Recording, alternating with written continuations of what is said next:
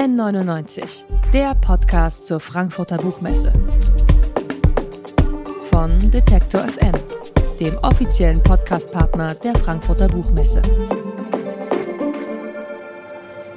Christian Dittloff hat Germanistik und Anglistik in Hamburg und dann literarisches Schreiben in Hildesheim studiert. 2018 ist sein erster Roman Das Weiße Schloss erschienen. Im gleichen Jahr sind seine beiden Eltern gestorben, kurz nacheinander. Und Christian Dittloff hat ein neues Buch geschrieben, Nie mehr Zeit, ist dann eine Auseinandersetzung mit der Trauer, mit dem Tod ähm, mit schönen, aber auch schmerzhaften Erinnerungen und er rekonstruiert das Leben und den Tod seiner Mutter und seines Vaters und nähert sich damit natürlich auch dem Tabuthema Tod. Und darüber spreche ich jetzt hier bei N99 live auf der Frankfurter Buchmesse. Ja, erstmal hallo, herzlich willkommen. Ja, hallo, ich freue mich äh, über die Einladung. Danke, dass ich hier sein darf. Vielen Dank. Nie mehr Zeit. Dieses Buch, wir haben uns aufs Du geeinigt, setzt deinen Eltern genau. ein Denkmal. An einer Stelle im Roman äh, schreibst du von dem Gefühl, dass du mit Worten nicht an die Erinnerung herankommen kannst. Wie hast du es geschafft, die richtige Textform zu finden für das Thema oder für die Geschichte? Ja, ich habe mich tatsächlich gefragt, was für einen äh, Text kann ich schreiben. Ich habe, äh, es, der, Roman beginnt, also der autobiografische Roman äh, beginnt quasi als Roman eine Kennenlerngeschichte meiner Eltern, die dann aber zerfällt, weil klar wird, mit der Fiktion komme ich eigentlich nicht heran, denn Erinnerungen und auch wirklich reale Personen und auch Gefühle wie Tod und Trauer lassen sich schlecht in Narration bändigen und bannen. Also sozusagen das Narrationskorsett ist zu eng für meine Eltern jetzt äh, konkret, aber auch für so etwas wie Trauer. Und deswegen habe ich eigentlich so ein, eine Textform gewählt, die jetzt natürlich, wie es momentan alles heißt, Autofiktion ist, also ein Schreiben vom Ich, das schon fiktionale Elemente bedient, aber halt wahr ist. Aber sagen, was genau Wahrheit bedeutet, ist halt auch so eine Frage. Ist das so eine, so eine Grenze für dich? Für mich ist das so, ich kann das ganz schwer trennen, den Autor, die, die Person, die mir jetzt gegenüber sitzt und den, der da im Buch erzählt. Ja, musst du auch gar nicht trennen. Also ich war mal bei einer Lesung von Sheila Heti, die dieses tolle Buch äh, Mutterschaft geschrieben hat. Und da hat sie gesagt auf der Bühne, und das ist auch Autofiktion, ne? Und da hat sie gesagt auf der Bühne, the eye in the text is close to me, but not me. Und dieses äh, nah an mir dran, aber doch nicht ganz ich, das würde ich für mich auch beanspruchen. Mhm. Aber ich mache eigentlich keine Trennung dazwischen. Und als ich eben meinte, es mit der Wahrheit ist so eine Sache, da meinte ich mit, dass sagen manchmal musste ich so kleine Lügen oder Unwahrheiten einbauen, um die Wahrheit zu erzählen, weil wenn man es sozusagen ich kann sozusagen meinen Vater leichter daran beschreiben, dass ich behaupte, er hätte so ein kleines Schränkchen gehabt, also von 1969, in dem noch die Rechnung original drin ist, um anzuzeigen, okay, er ist ein ordentlicher Typ, der Acht gibt aus seinen Sachen, auch aus einer bestimmten Generation vielleicht stammt und ähm, dieses Schränkchen hat es nicht direkt gegeben, aber ich kann darüber was anderes erzählen sozusagen. Also, ah, okay. Und wir hatten gerade im Vorgespräch besprochen, du hast eine ganz spezielle Textform gefunden für eine Beschreibung von Tod oder Vermissen von auch von Liebe den Toten gegenüber. Wie sieht das aus? Ja, genau. Ich habe zum Beispiel eine, ähm, um meine Eltern als wie so Figuren zu begreifen, habe ich auch überlegt, okay, was gehört eigentlich alles zu denen? Und ähm, daraus ist eine Liste entstanden. Das ist eigentlich wie so eine Sammlung an Eigenschaften. Und daraus lese ich jetzt mal kurz einen Ausschnitt von etwa zwei Minuten. Hm. Vater faktisch betrachtet. Jetzt wollen es alle wissen. Seitdem mein Vater gestorben ist, werde ich häufig gefragt, wie er war. Als er noch lebte, fragte mich das niemand. Als sei sein Leben eine Glühbirne, die erst mit dem Tod in ihre Fassung geschraubt werden und leuchten kann. Deshalb habe ich eine Liste mit Eigenschaften erstellt, die ihn beschreiben. Mein Vater war lieb. Mein Vater war vorsichtig. Mein Vater hieß Hans-Jürgen. Mein Vater lud alle dazu ein, ihn Hansi zu nennen, aber nur, wenn seine Frau nicht dabei war. Mein Vater war einfach. Mein Vater liebte Fußball. Mein Vater liebte mich. Mein Vater war stolz, wenn ich etwas erreichte, das er verstand. Mein Vater war stolz, wenn ich etwas erreichte, das er nicht verstand. Mein Vater liebte meine Mutter. Mein Vater war traurig darüber, dass es meiner Mutter oft schlecht ging.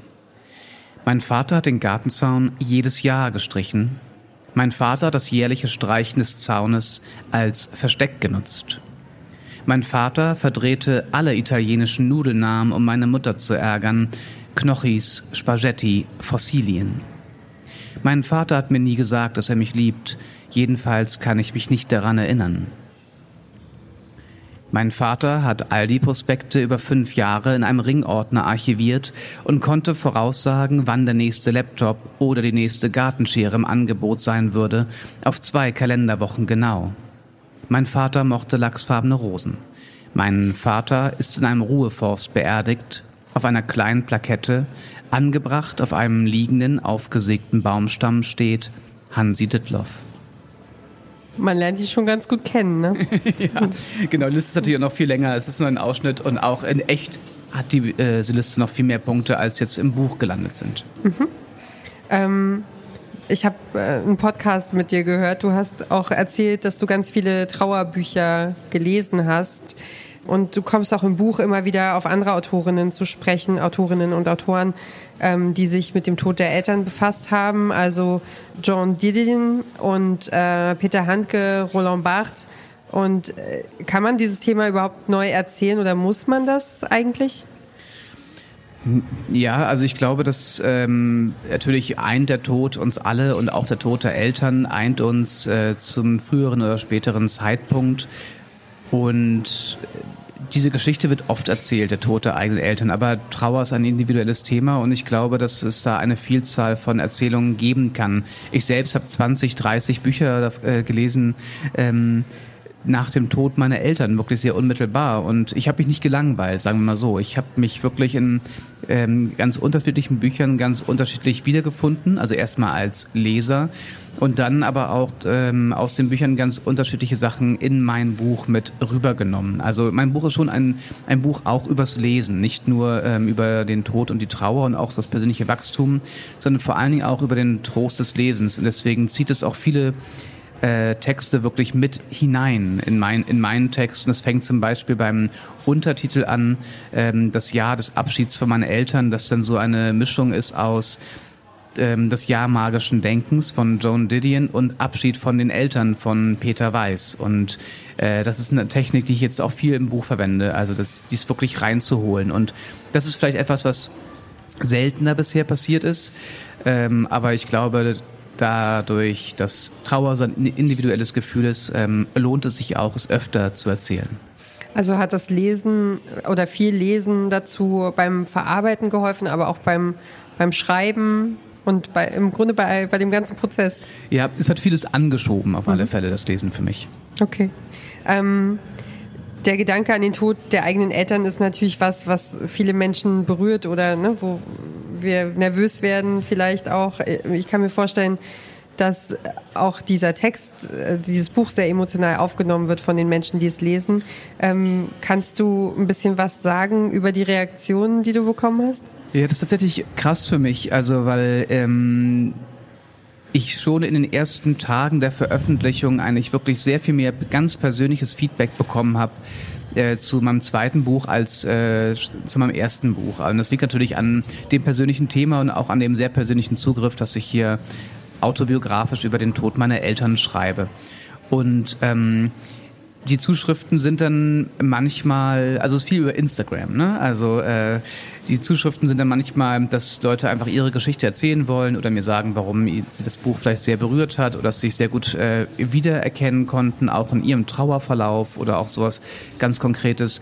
Mein Vater ist vor zwei Wochen gestorben, ich fahre jetzt zu seiner Beerdigung und lese dein Buch. Und dann bin ich da schon ziemlich eng dabei. Und das ähm, finde ich natürlich toll auf der einen Seite und trotzdem ist es auch eine Verantwortung, ähm, die ich dann ja auch habe. Und ich habe äh, so für mich entschieden, ich ähm, bin jetzt kein Seelsorger und auch kein Freund. Ich bleibe schon in der Rolle des Autors und wünsche aber immer von Herzen wirklich alles Gute. Ich bin, fühle mich auch sehr involviert, aber mhm. versuche jetzt nicht ganz tief reinzugehen. Aber das, ähm, es bedeutet mir viel auf alle Fälle. Mhm. Also gerade auch dieses über den Tod nachdenken und darüber reden fällt ja dann trotzdem auch manchen Menschen schwer. Hast du auch was äh, beim Schreiben oder in diesen Gesprächen oder in diesen durch diese Nachrichten auch was über den gesellschaftlichen Umgang mit Sterben und Tod gelernt oder? Sie ja, man, man sagt ja eigentlich immer, dass äh, der Tod ist ein Tabuthema in der Gesellschaft. Und ich glaube das gar nicht. Ich habe das Gefühl, es wird eigentlich dauernd über den Tod geredet, aber ich glaube, der Tod ist ein Tabu in jeder einzelnen Biografie. Und man redet nicht über den Tod, bis denn einen betrifft. Und ich habe auch nicht viel über den Tod nachgedacht und geredet, ähm, bis 2018, eben dem Jahr, in dem meine Eltern gestorben sind. Und ich glaube sozusagen, dass ähm, man auch im Persönlichen, ähm, also Menschen auch nah begegnen muss, um sozusagen sie aus ihrem eigenen Tabu äh, ein bisschen zu befreien. Das ist etwas, was mir so dabei gekommen ist. Also weil über den Tod geredet wird hier viel und auch diese Bücher gibt es viel. Ich habe ja keinen äh, kein, wie du eben auch schon meintest, kein neues Buch geschrieben, sondern ähm, es ist ja quasi ein eigenes Genre der, der Tod der Eltern in der Literatur. Aber ja, man braucht eben einen individuellen Schubs und ähm, ein kleines Anstoßen. Und ich glaube, da äh, kann mein Buch dann auch wirken. Auch auf Lesungen komme ich wirklich in sehr enge, nahe Gespräche. So die, ähm, Weil ja. bisher reden wir wahrscheinlich dann einfach sehr abstrakt, äh, ne? also äh, immer ohne die Betroffenheitssituation oder wir oder wenn es uns betrifft, gehen wir vielleicht dann doch wieder ganz anders damit um. Genau. Und gleichzeitig auch, selbst durch den Tod meiner Eltern habe ich eigentlich gar nichts gelernt, sozusagen. Ich habe, kann gar nicht sagen, ah, wenn jetzt ähm, von äh, meiner guten Freundin die Mutter stirbt, dann weiß ich, was zu tun ist, ähm, auf, also was ich sagen soll. Ich bin mhm. dann immer noch äh, sprachlos und ich glaube, das ähm, lässt sich vielleicht auch gar nicht im Ganzen lösen, sozusagen. Und das, ähm, hat vielleicht was damit zu tun, dass der Tod sozusagen nicht ähm, als Teil des Lebens mehr gedacht wird. Das ist schon etwas, was sich verändert hat im Vergleich vielleicht zu äh, vor 200 Jahren oder so. Dass äh, der Tod eben nicht sozusagen als Erfüllung angesehen wird, Erfüllung des Lebens und äh, Teil des Lebens, sondern wie so, wie alles, was sozusagen Schwäche, Krankheit ähm, äh, ist, sozusagen keinen Platz hat in einer kapitalistischen Leistungsgesellschaft. Wobei das ähm, dieses ähm, von, von, Tod, dieses ähm, nicht greifbare, ist ja irgendwie genauso wenig greifbar wie die Magie des Lebensanfangs. Wer kommt da? Wie? Äh, also ich finde, das kann man beides irgendwie gar nicht gar nicht sofort verarbeiten. Ja, es, wir haben da ja auch sehr stumme Zeugen sozusagen. Also äh, an die Geburt, ähm, die Menschen können halt noch nicht sprechen, wenn sie und, mit, und haben auch keine Konzepte von dem, was eigentlich passiert. Und die Toten kann man auch nicht befragen. Also das bleibt deswegen vielleicht auch so schwer zu greifen. Mhm. Sollten wir uns denn irgendwie mehr äh, oder nochmal anders beschäftigen mit dem Thema Tod oder läuft es schon gut.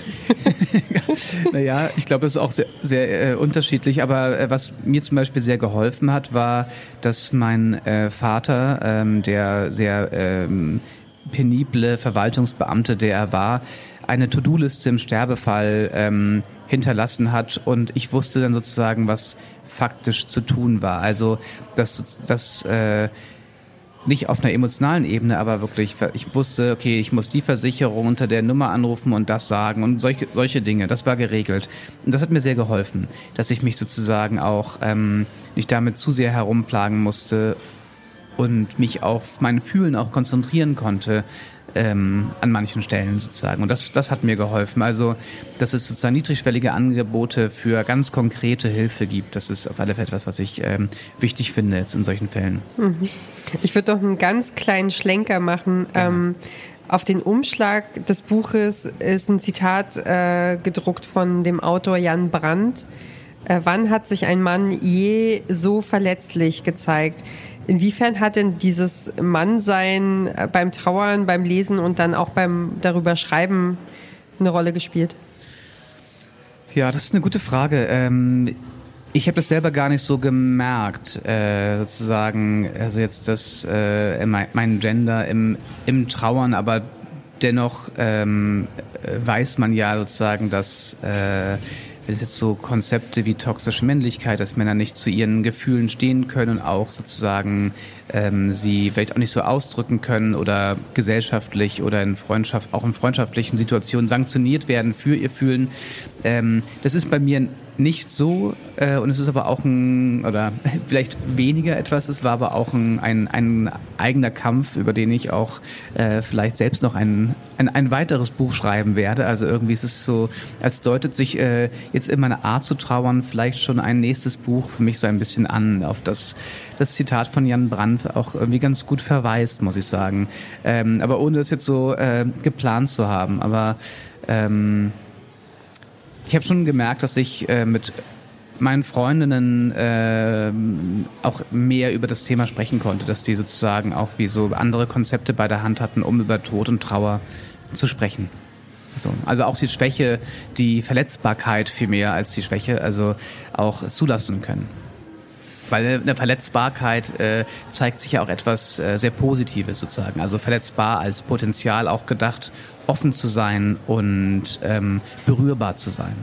Und nahbar und irgendwie, dass man darüber reden kann. Und, genau. Ja. Okay. Das sagt Christian Dittloff. Sein Roman Nie mehr Zeit, das Jahr des Abschieds von meinen Eltern, ist im Berlin Verlag erschienen und kostet 20 Euro. Vielen Dank für das Gespräch. Ich danke dir auch. Vielen Dankeschön. Dank. Ciao. Ciao. N99, der Podcast zur Frankfurter Buchmesse. Von Detektor FM dem offiziellen Podcastpartner der Frankfurter Buchmesse.